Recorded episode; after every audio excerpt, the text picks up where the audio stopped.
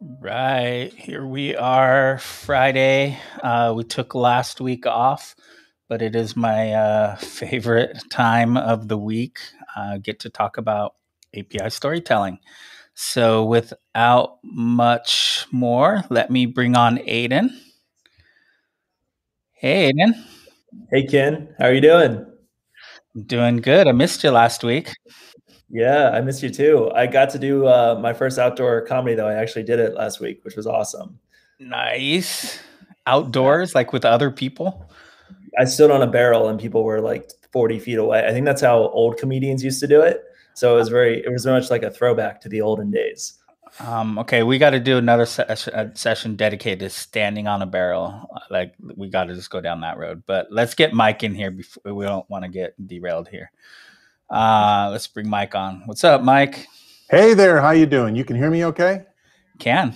All right. I had a little brief moment when I saw the two of you talking and I couldn't hear a thing. I freaked out. But it's all good. It's all good now. It's all good. Audio audio difficulties. Oh. Uh-oh. We're skipping. Okay. We'll see. We'll see how it goes here. Uh, all right. We'll do it. Um, all right. well, we took last week off. Um, hope you guys got some rest. Definitely. I've, I've been I've been swamped. Things are picking up. I got to kind of manage my time a little better. I applaud your uh, your uh, aspiration of a mental health day. I just haven't been able to put one together yet. Yeah. Uh, sometimes you just got to have the CEO mandate it. Is ah, what I learned. But not cool. not cool. all of us listen. Unfortunately, I I still worked a little bit, but we my boss is a slave driver. yes. yes, he is. I've known him for a lot of years. He's horrible. He's, yeah, he's so terrible. Like, like, you should write him a letter. He might respond to that. You think? You think it might yeah. just, just aggravate him? I don't know. We'll see. so, uh, who do we got joining us today, Mike? So I'm I'm really happy to to uh, bring to the to the storytelling uh, uh, series Alianna Inzana. I've known Alianna for a couple of years. She's currently at SmartBear senior director of API product management. But I know from talking with her, every time we talk, we, we enjoy so many things.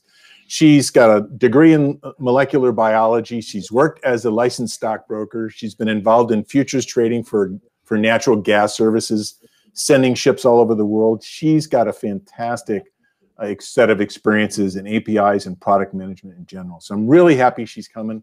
I'm looking forward to her joining us today. Wow, I'm a little blown away. Okay, well, let me oh, bring oh, yeah. her on. This let's just oh, get yeah. her in here.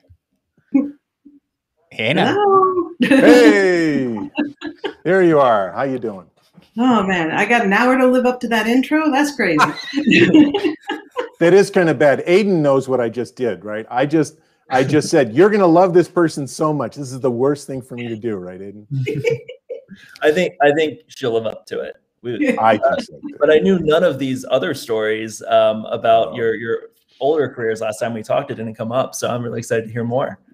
You know, um, we could probably fill a, a couple of podcasts, but but I think it's actually really great to to talk about it in the context of storytelling, right? Because I don't know, I think a lot of people think of storytelling and they think of like I am developing a narrative and I'm going to do like the outline and then I'm going to do the putting the flesh on the bones and I'm going to and stories don't necessarily happen like that.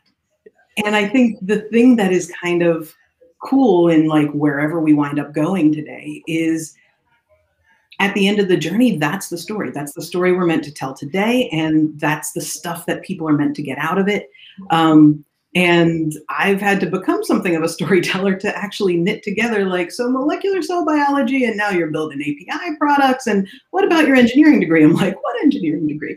So, you know, it's, it's been interesting as a woman in tech, as a woman in the energy industry or in finance, like to set my place at the table with the stories, to use the narrative to introduce the value that I can provide and the the perspective that I bring, and then to just figure out like, well, how in heck did I wind up where I wound up and doing what I do?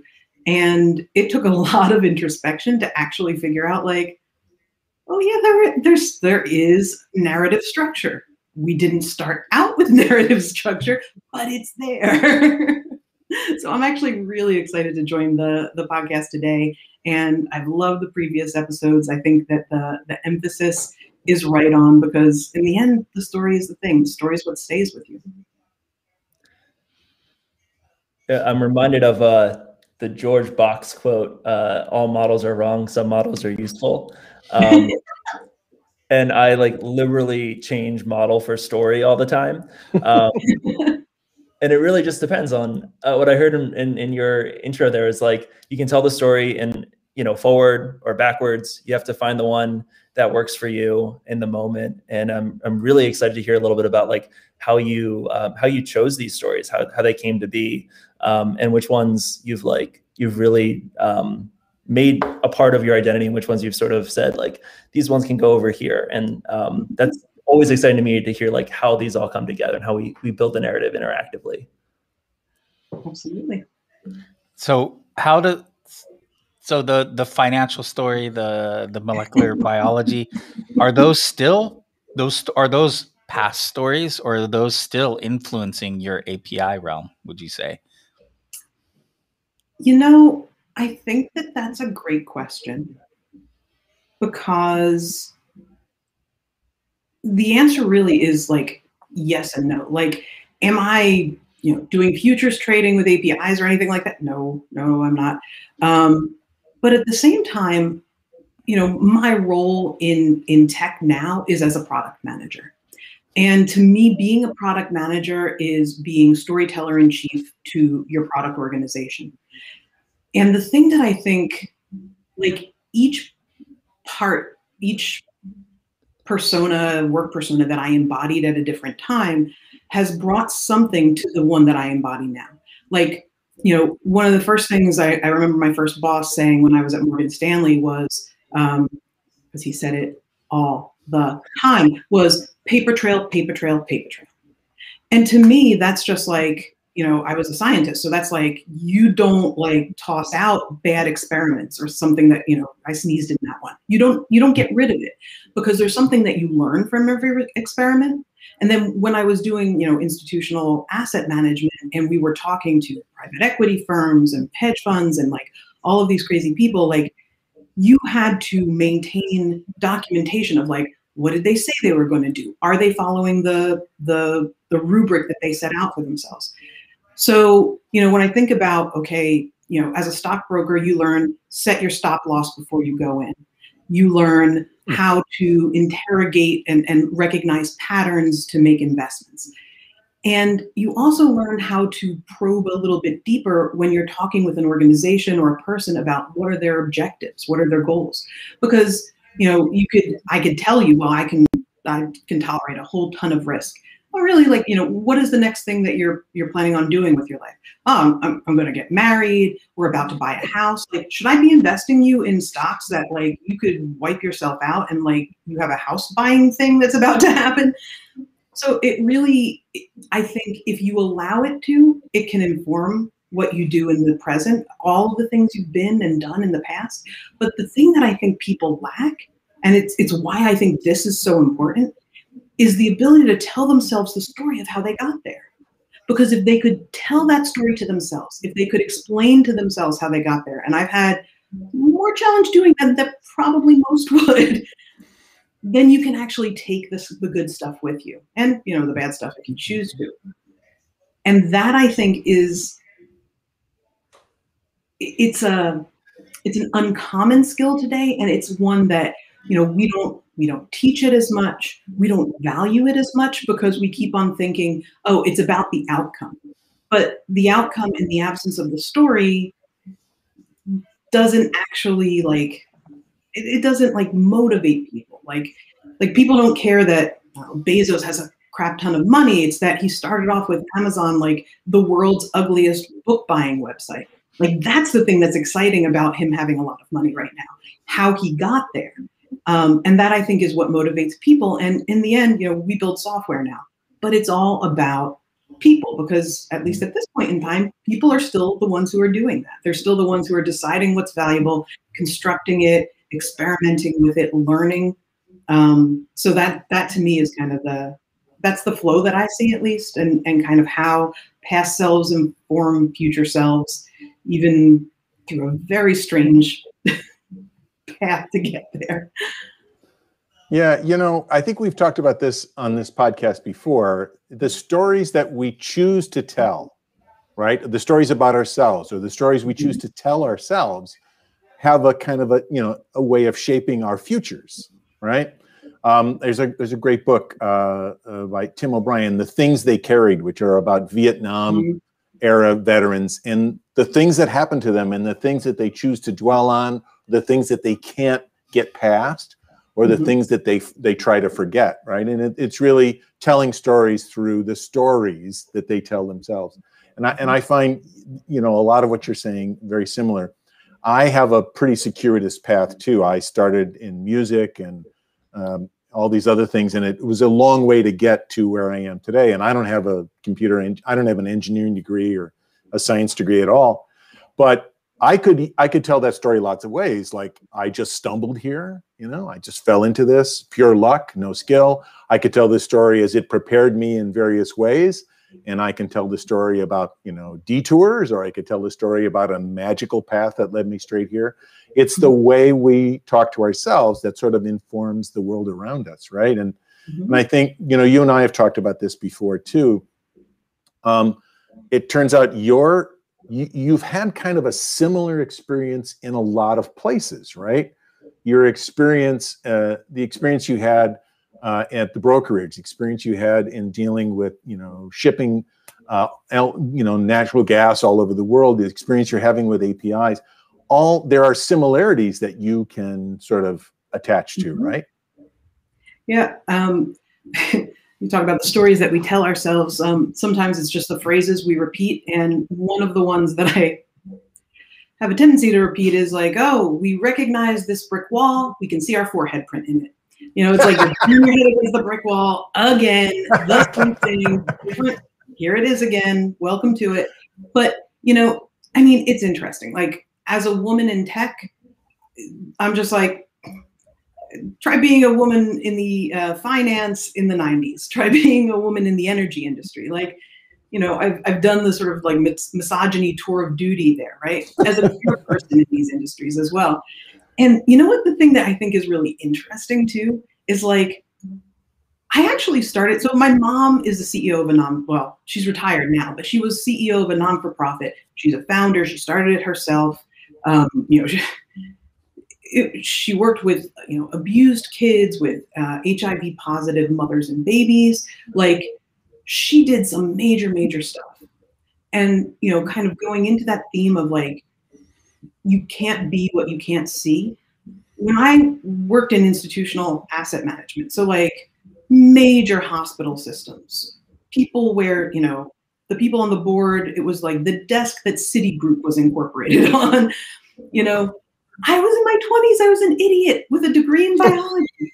why in heck should I have ever been in those rooms? And why should those people have actually ever listened to me?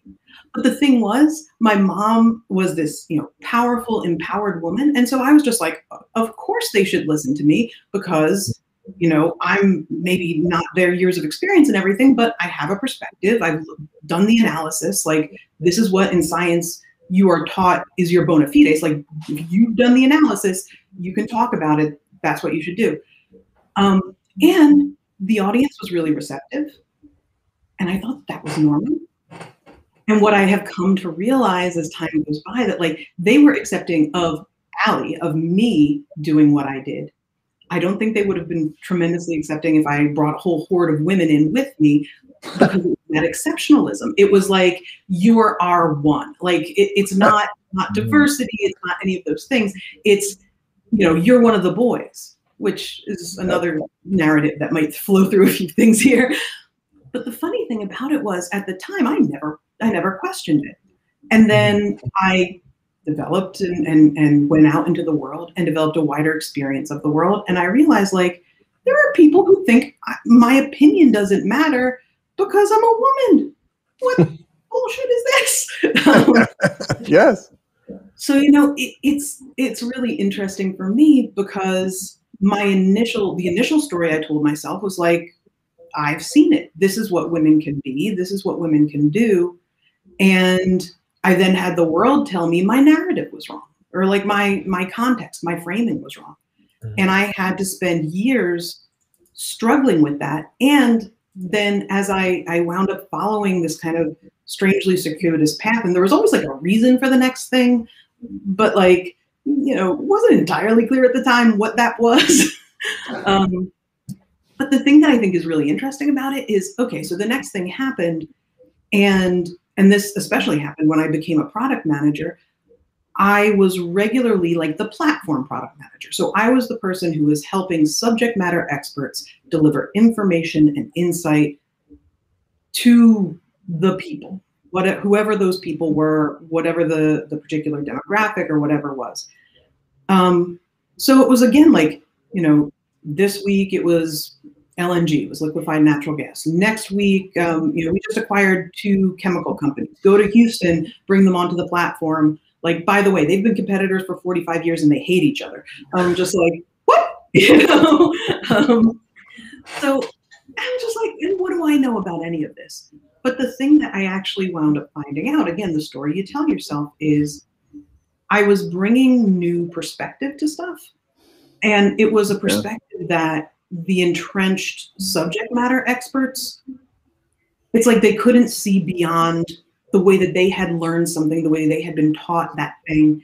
Um, and so I guess it gave me the, you know, the, the brass to tell SmartBear, like, yeah, I should be leading your virtualization product because I've heard of Swagger and I, you know, like, um, yeah. and, you know, now I go around talking about it. But the first time that I ever did that was in the ASC that was in Vancouver. Like, that was the first time I ever spoke on APIs.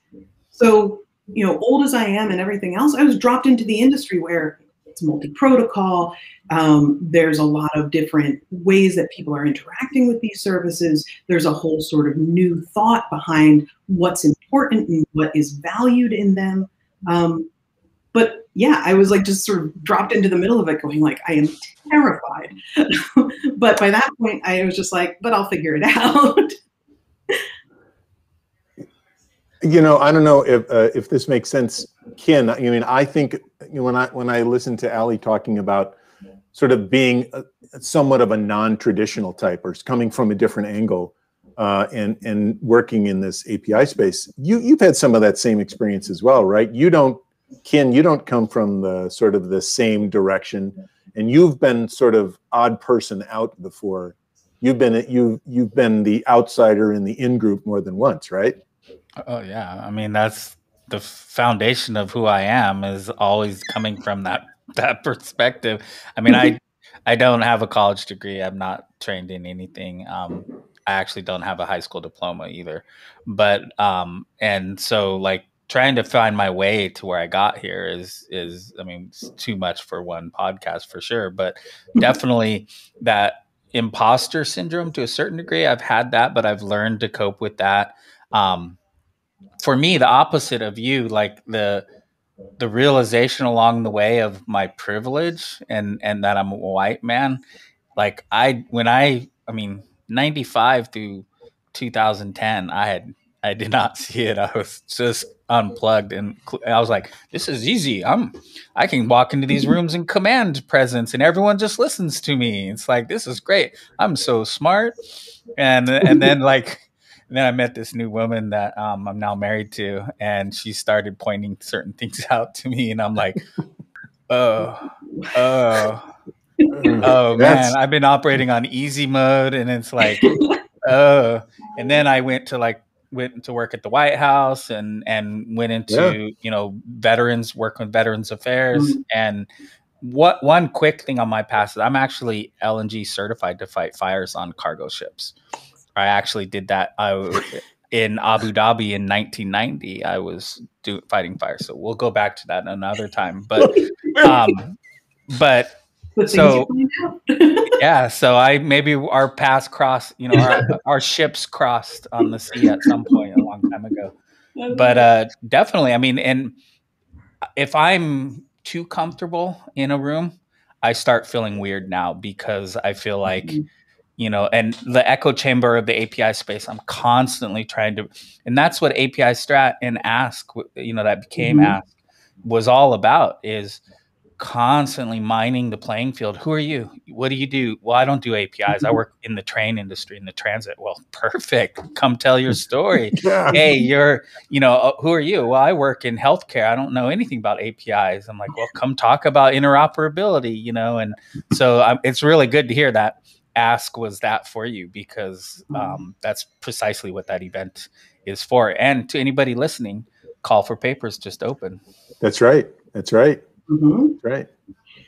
Yeah. yeah. The the funny thing about about the Ask conference was, um, you know, I actually when I when I originally was going to go, um, you know, Ron Ratovsky, who who's you know part of the Swagger team, he's at SmartBear.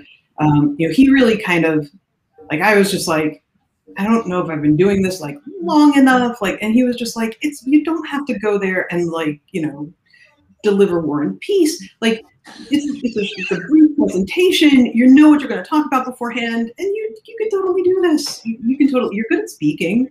You know, you you talk a lot, which is accurate. Um, he's like, just you know, write a presentation, do it. You're going to go. It's Vancouver. Vancouver's lovely. I'm like, fine. So I go, and then maybe two days before I'm about to leave, um, Daryl uh, reaches out and says, by the way, we're doing a, a keynote panel on API tooling. So you're going to do it together with a wonderful choice from Postman and one of the folks from Transposit and um, and and Phil, Phil Sturgeon from Stoplight. And at, at that point, again, you know, new to our industry and everything else, my only experience of Phil, who is a lovely guy, uh, was his slightly more takedown oriented persona when somebody said something wrong about um, uh, the specification formerly known as Swagger on Twitter. And I was just like, with him? I was just like, Daryl, give me all the damn questions ahead of time. And like, I was just like, are you kidding me right now? Like, no, I'm not going to do this. And, you know, Emmanuel, who was also on the committee, was just like, you'll be great. Don't worry about it. And I was, I was a well, ball of nerves. Support. I, I remember, oh, no, go ahead. I remember, I remember, sitting in the front row when you when you did this, and you fit in naturally. I wouldn't have. yeah. I, wouldn't I got known. a decent poker face, I guess. well, you know the guy the guy who shows up is Phil isn't this the the thing online is AI. That's not Phil. Yeah. Like, those are two different. I have since come to realize. There's, there's no, if you if you write a Twitter bot to find every time he says don't call it swagger, it's like more than a human could type in a day. Like it's just. and, and, but the guy, when you sit and have a pint with the person, he's oh, the he's sweetest, so... most yeah. lovely person on earth. Yeah. You, he never says anything confrontational. He's like super yeah. mellow. So yeah. I had absolutely yeah. no idea. I thought he had three heads. I was just like, ah, um, and and then I, I met him, and I really was like, are, are it, same guy really for real? Like, okay, because he is. We love you, Phil. yeah, Phil, we love you. Plant another uh, tree. Uh, I I thought it was. It, sitting here listening to us all talk about being outsiders, I, I feel like it's only fair to say that none of us have an engineering degree. And uh, well, none of the three of us do. Um, yes, or also in too. But I think your point earlier about sort of the other perspective is really interesting. And I think um, like one of the beautiful things about getting to pick the stories we tell is that they often are are invertible. So the imposter syndrome inverts to perspective uh, most of the time. And I think uh, if one were to go back and look at that in their own lives, they can think of at least a few occasions where that outsider thing was their lace in the hole. And mm-hmm. uh, write those down, put that on your wall, and then whenever you feel it, just go look at it. Oh, I could not agree with you more because, you know, the thing that I think is like, you know, so I'm a product manager, right? So, like, when I began product management, it was like waterfall, it was um, product requirement documents, which were like, don't drop them on your foot. Like, I honestly think it is a miracle that anything that anybody wanted ever was built in this way. um, and so I, have told this story before, so I'll be very quick with it, but I, I, do think it's funny. So I didn't realize that being a product manager was a thing one could do um, I was an LNG analyst at a company called Global Insight, later became IHS Markit. Um, and I was known for solving problems. Like I was good at solving problems. Um, and there was this thing that we were building. It was called the Navigator. It was a, a means of delivering data to our customers. Somebody delivered a product requirements document. They shied it over the fence to our developers in Poland. A couple months later, they came back. I don't know what the heck it was. It was not what we were asking for. Everybody hated everybody. And my boss was like, Piot and the others, they're going to quit. Um, can you, here's, this is what we told them to build. Can you call him on Monday and like fix this? and I'm like, all right. So I sat down with the document and a highlighter, and it was printed.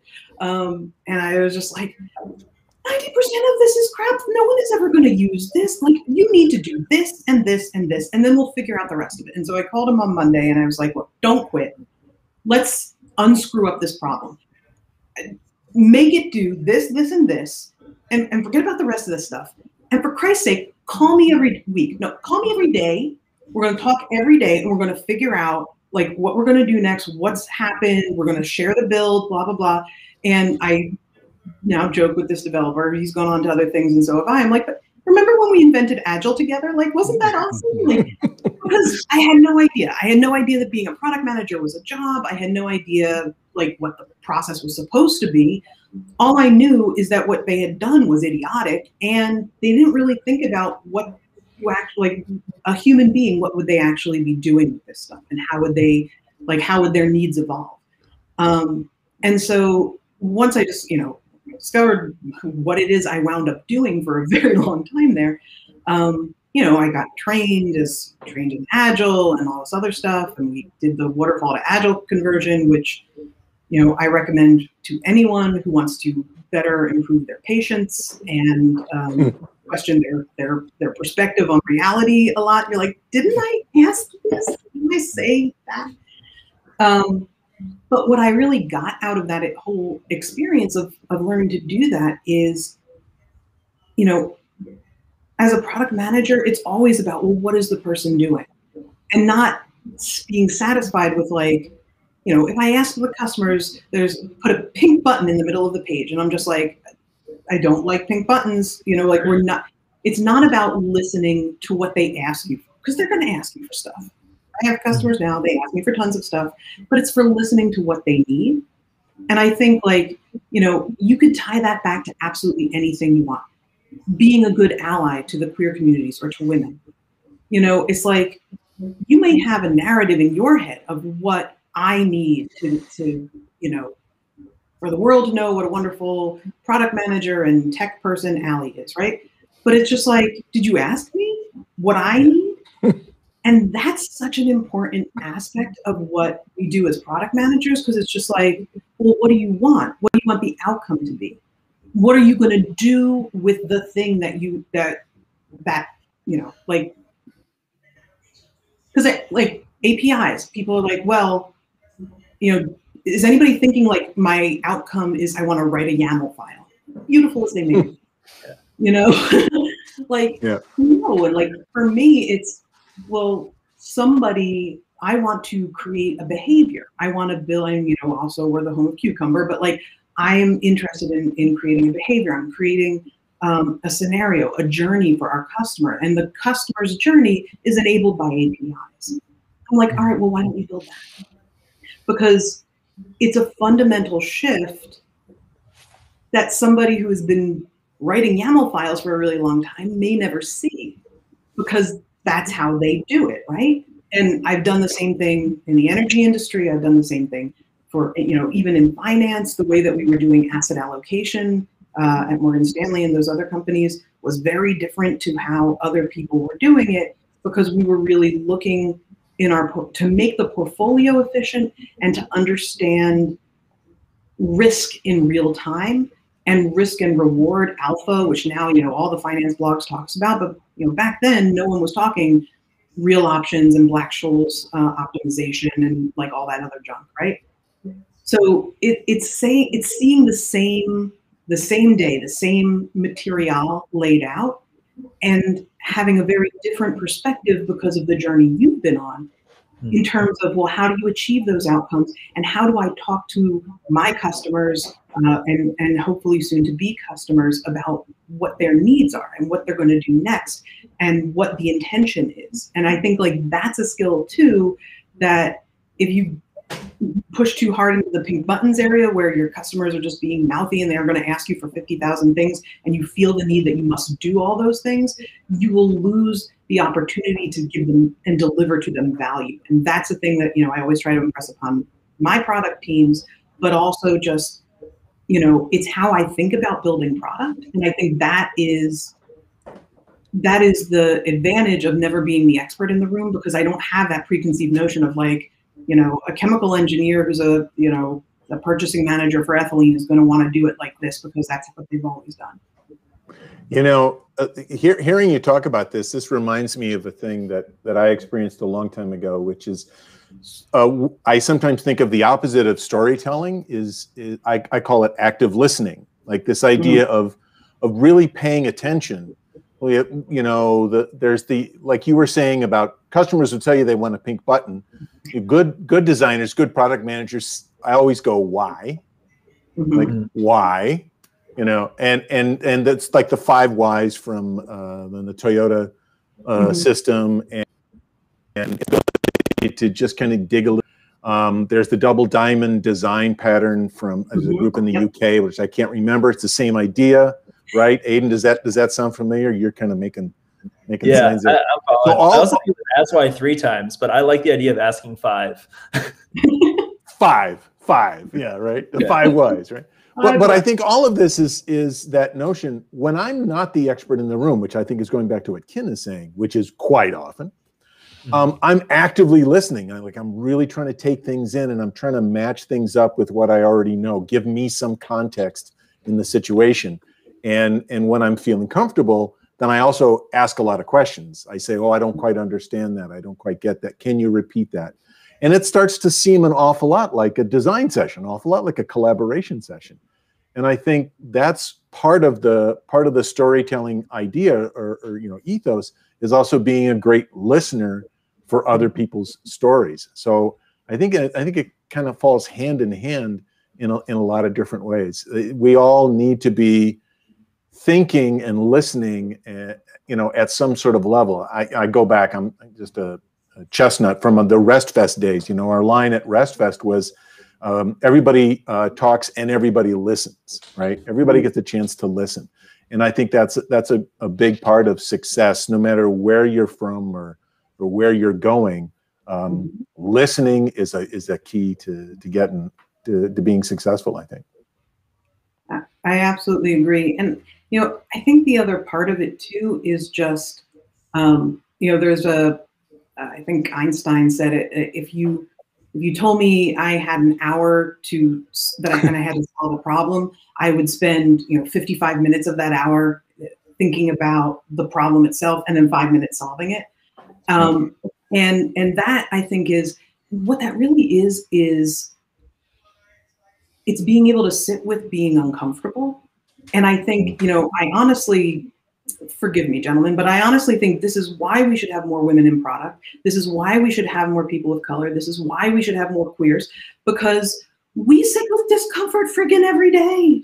We sit with discomfort when we are in the room and they assume that we were there to bring coffee. We sit in discomfort when we give a presentation and they ask the dude who basically came to like, you know, schlep our bag a question afterwards we are used to sitting in that mm. discomfort, and that discomfort mm. really is about the space before you know the answer to something. And I think when I see my teams do it, when I see, you know, like people in the world do it, like we're so uncomfortable with not knowing. Like,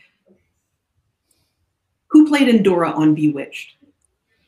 Asked at a cocktail party not too long ago five seconds later, everyone is like this, and no one thought, like, what the heck's that woman's name? Like Agnes Moorehead. So like, Agnes Moorehead, that's right. Oh, that's no one gave their room a chance. It was there. I don't know. It's I don't know where my keys are, but it was there. Um, no one gave their their brain a chance. Now we have such immediate needs, uh, immediate means of fulfilling, and you know, we don't have to have the uncertainty of not knowing. And so we leap to a solution when if we listened and if we opened the listening the the listening window more we could arrive at more better different differently informed solutions yeah. and i think that's such a missed opportunity and you know profitability drives it in companies like like ours like um, just the sense you know I, I, wrote an essay once would love to find where the heck i put it but it was uh, i called it even if we're going backwards like the phenomenon that like if you're driving and you're going to be sitting in traffic for five minutes and you're like i'm going to take a back roads way that'll take me 10 minutes but at least you're moving forward right like mm-hmm. it's just it, it didn't it didn't improve your situation. You just couldn't sit there with it. So you know i'm not saying i'm good at it hmm. but i think it's something we all need to practice a bit more. Yeah.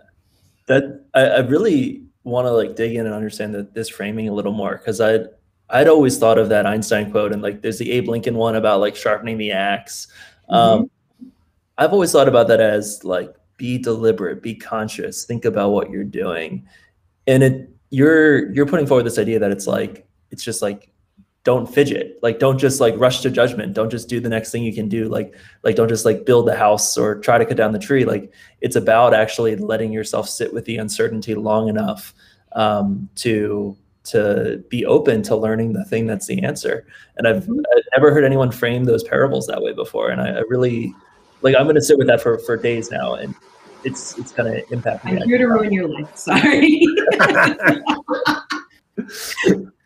no, it's really good. It, it's kind of like it's the it's the grit of sand in the oyster, right? That creates the pearl. It's the it's the annoyance, and and being comfortable with that is is actually a really powerful element. That's again, I, I agree with Aiden. You know, I've tended to think of those those parables in a similar kind of way that that you, you need to practice you need to be prepared you need to be ready. But that's that's a that's a very so i would say to borrow from some of what you're saying also sounds a bit zen too. It's like just sit down. Mm-hmm. shut up. Stop. Give it a minute. And I, I really that is i will say that's very challenging for me. That's like, very challenging for me I mean, I'll challenge all of you to say, you know, like if you can think back to the last problem that you had and that you didn't know what to do with. And, you know, like it might have been a work thing, it might have been a home thing, who knows. And and you're like turning it over in your head 50 different ways and you're just attacking it from all different angles. And maybe you're trying a few things and they're failing and you're like, and then you like take a shower, go for a walk with the dog, do you know, play with your kid, do something, and then you're just like, oh, it's that. Yeah. And the thing is, I think we are so and, and and the more experienced we are, especially the more experienced we are in a vertical in a in a space when we're the expert, we're expected in some sense to have the heuristics. We're expected to have the lay of the land. And so it's particularly unuseful to be the expert when the lay of the land is changing. And if I can tell you one thing being my jam, it's industries at that weird inflection point, I love them because I'm never the expert. So I never have a horse in the race. I don't know what it's supposed to be. And I do have a lot of heuristics in my head of, you know, just experience heuristics. But I also think that it's about staying curious. And, you know, I think people just, they, they take, you know, oh, I'm the expert and I, I'm supposed to know all these things. And like some of the best, like interviewing people, some of the best people I've interviewed, I'm just like, well, so what do you think about gRPC? And they're like, I don't know a thing about it. And, you know, if I were to come work for you, that would be something I would have to learn. And I'm just like, okay. And then we, because the people who feel too invested in being the expert are going to be like, I know it's, um, it's a, something that begins with G, and then there's probably remote procedure. An R afterward. Yeah. This has an R.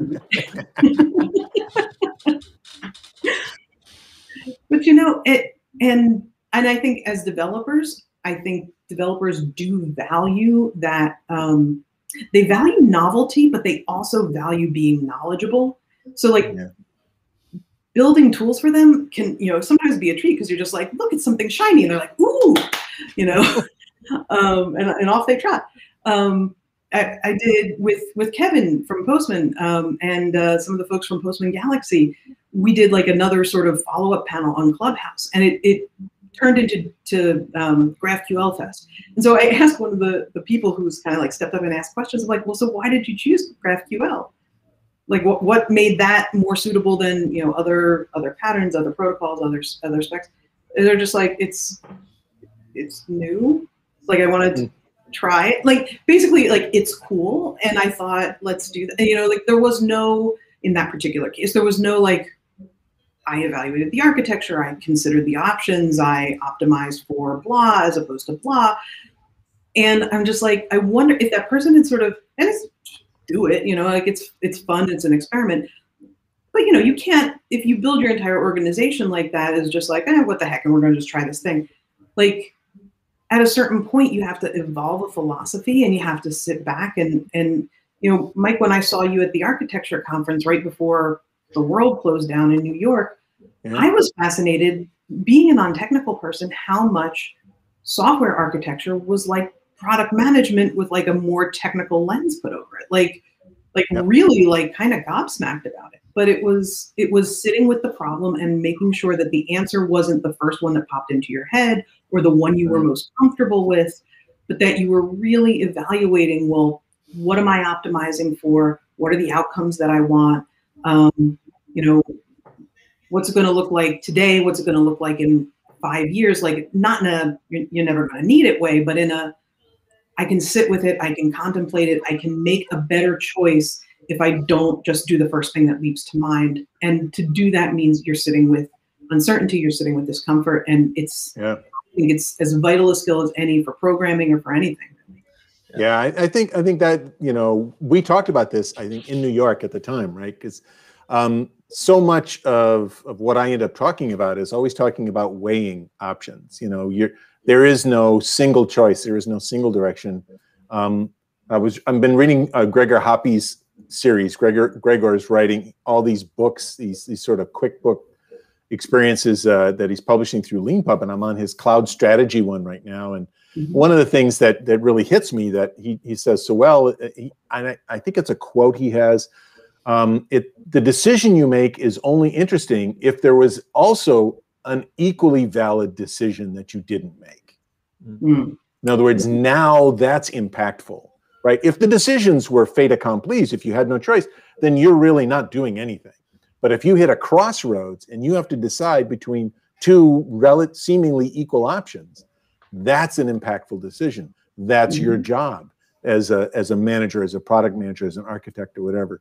So uh, that sort of hit me.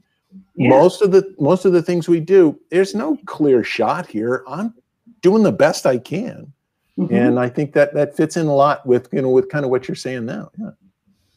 I don't know. You you know, Aiden, you you're in a product space. Is, is is that does that strike you at all, or is that just BS? No, I think I think there's um well the thing I wanted to expand on. First of all, we also I saw you in New York like five days before the world closed too, Mike, because you were at that conference. That's that's exactly right. Yeah. I hadn't yeah, thought about got, that. Yeah, we yeah, got, we we, we met in the, like the bar or something, and, right? Yeah, we had nuts and ginger beer. Um, yeah, right. Yeah, nuts and beer. Um, like we were doing all the things we shouldn't be doing, right? We were sitting in the in a busy lobby where people were passing around, putting our hands in in a bowl of nuts and drinking beers and talking loud. No, but but yeah, but, but Ali, when you were talking about it, um, it isn't just like product and, and architecture. It's like everything is this. Like uh, the the world is this like fractal thing, and at all layers, like the answer is pretty much the same. Um, and yeah, like it's about having the right perspective. It's about sitting with the problem long enough. And I think um, you know what we were talking about earlier about like giving people what they what they want. You know the the, the products we really remember, they change the unit economics and they change the behaviors in such profound ways that it's like no longer possible to give the people what they want because like they're just there's not a place for for gilded carriages anymore because there are cars racing by. Like it's not even it's not even a possibility to provide the people what they said they wanted a year ago. Um, mm-hmm. And that's the uh, you know you see this with the cloud, like you know like in the early early days, like people were like, what if it's Salesforce though, but it's in my data center? And it's like, well that no, and and, no. and Mark said no enough times that Salesforce has a tower. Um, and uh, yeah. yeah. you know, the, if you say no to everything in life, you don't necessarily end up with a tower. But uh, no one who ends up with a tower doesn't say no to a lot of things in life. Um, mm-hmm. And uh, there's something like deep and encoded in that whole idea that the only way to actually solve a problem for real is to change the mechanics of the problem in a way that that problem kind of is invisible. And I was actually just on the phone with a, a product guy um, that I'm, I'm, interviewing that I'm going to publish an interview with with this person, and a few other product people. But um, one of the points that, that this person said that blew my mind was like, if you're not creating other problems that are on the same par as the problem you solve for the people, then all you're doing is patching their problems or catching them. And I was like, that's gonna take that's wow. gonna take a week to yeah. figure out. Yeah. It's like a koan. All great product advice is like a koan. You just have to sit with it until it, until it no longer is valid. Very good. Very good. Oh Oh, but you know, it it is, and the other thing, like another lens on what Mike said too, though, and and the and actually that same sort of comment is, um, and, and this is one that I, I seem to say a lot is, if we're saying yes to doing this, what are we saying no to? Because like resource finite, yeah. so yeah. you have like some of the most effective lessons that I've learned, and, and it wasn't necessarily in product that I learned them, was it's always horse trading. And, you know, you could defer risk, you could defer return, you could defer, um, you know, any one element or whatever. But if you're saying yes to the thing right now, then you're saying no to something else. And I think too often we're very conscious of what we're we're saying yes to and God knows, look at the way we're all overscheduled. I'm sure, like we say yes too much. We don't actually make that trade off and and and pay the price personally and, and you know in other ways. But in addition to that, I think it's also like if we just say yes, we're not we're not actually cataloging the cost of the thing because that's a you know I mean in product it's just like all right like you know, we're going to stop work on, you know, the blue button to, you know, begin work on the gray button. And now we are, you'll have neither a gray button or a blue button for the next X sprints and, you know, whatever. But like you, there's a point where the trade-off and the value is important. And that's why, so like tying back to, to the Ask conference, what I was actually presenting on that day was the IKEA effect, was the endowment effect. Like the fact that once you've built something, whether or not you've built the right thing, you are going to attach value to it like the same way that once you've suffered through building an IKEA dresser, you're going to attach more value to that ridiculous piece of particle board than the price. Like you know if once you've built it if you spent $200 on it you will not sell it for like $400 part of it is your your but it's your sunk cost right? And the yep. thing is worth $200 and i think like you know when we look at that from an api perspective that's why i said you know virtualization you you try it out you try it out at a point at which you're not as married to it you're not as committed to it and you're in the mind space to accept feedback and allow that feedback to change your mind. And then like, you know, I I often say like I wish people were like cabs in New York City, like when they're when they're open, the little light goes on because like how many times have you had a conversation with somebody and you're like, I'm really trying to persuade you of this thing, and they're like, uh-huh, uh-huh, uh-huh. uh-huh. you know, and it's just like their light's not on. No matter what you said to them, you can say, and I'm gonna plate it in gold, and they'd just be like, Nope, I am not open to be persuaded. I'm I'm not curious about that anymore. And and that to me is like the biggest as a product person, you've got to stay curious because the world is always changing and the needs are always changing. And if you don't look at it in weird and funky ways that everyone else in the industry is going to be like, mm, no, no. Mm. So so you talk know, so talk to me about being in the moment at at the intersection of legacy technology mm-hmm acquisitions because I know you you've got experience there, and then the new and shiny roadmap things. Like at that intersection, how do you be mindful and thoughtful right there, and maybe you know, and maybe not see technical debt as bad, or do you see it as bad? I don't know. I don't want to put words in your mouth. well, so ReadyAPI is built on the foundation of, of SoapUI open source. Um, it is 15 years old, so I'm not a stranger to technical debt.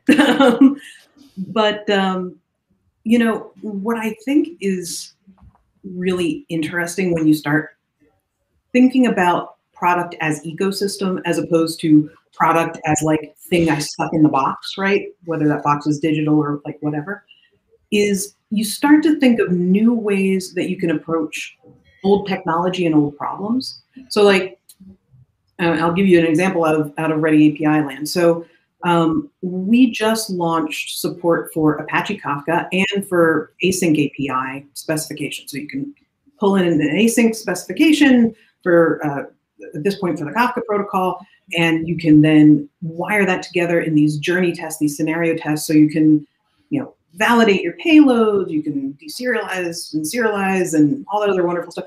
But you can also then do the next step of like, okay, let's data drive that. Let's take that and then put it into this RESTful endpoint and then do this. And you know, here's the whole scenario. Here's the whole capability that we're trying to to evaluate and deliver, end-to-end testing, integration testing, that kind of thing.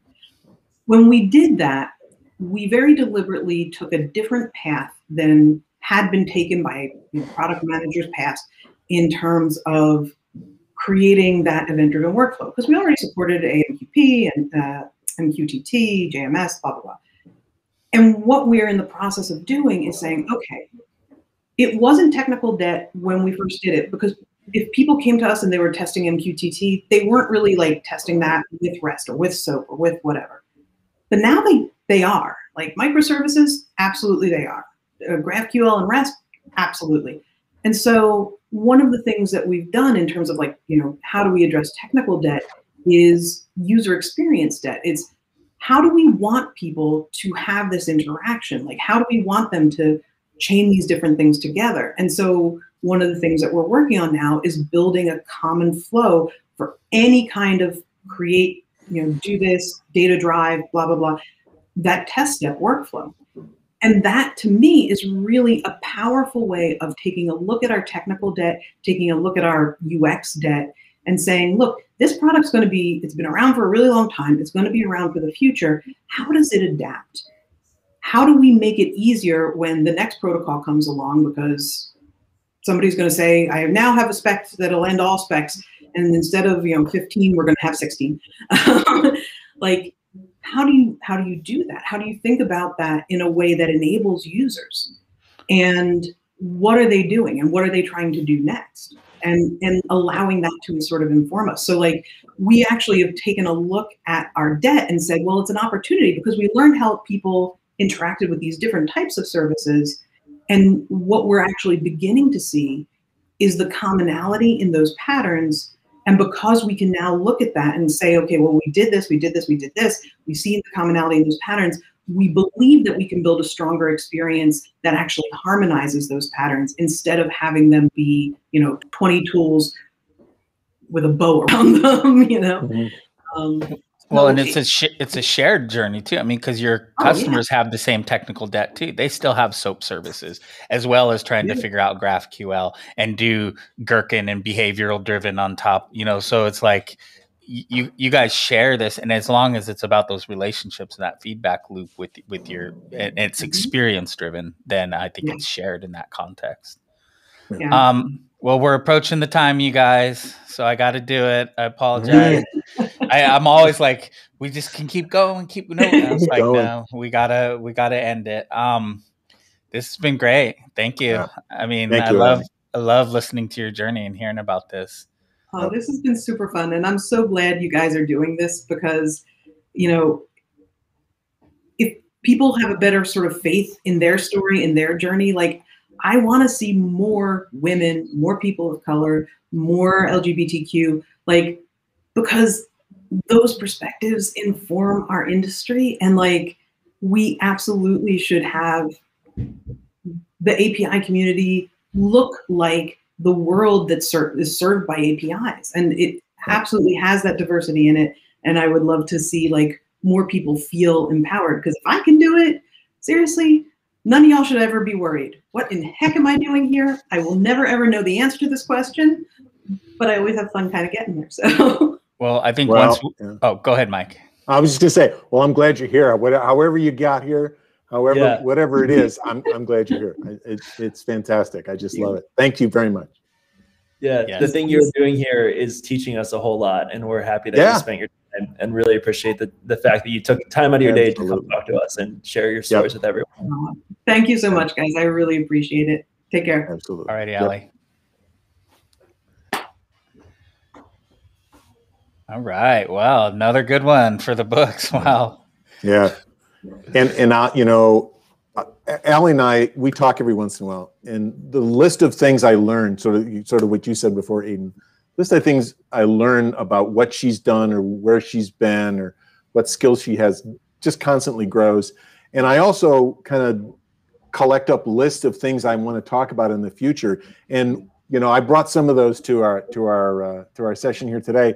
But I've got stuff right here in my little list that we never even talked about. She has got so many other things so many other angles to her experience that are so uh, informative. So, I, like Aiden said, I'm really glad she could take the time, and it was just fantastic. I learned something every time. Agreed. Well, um, with that said, I think we got to go into the weekend, you guys. So yes, we do.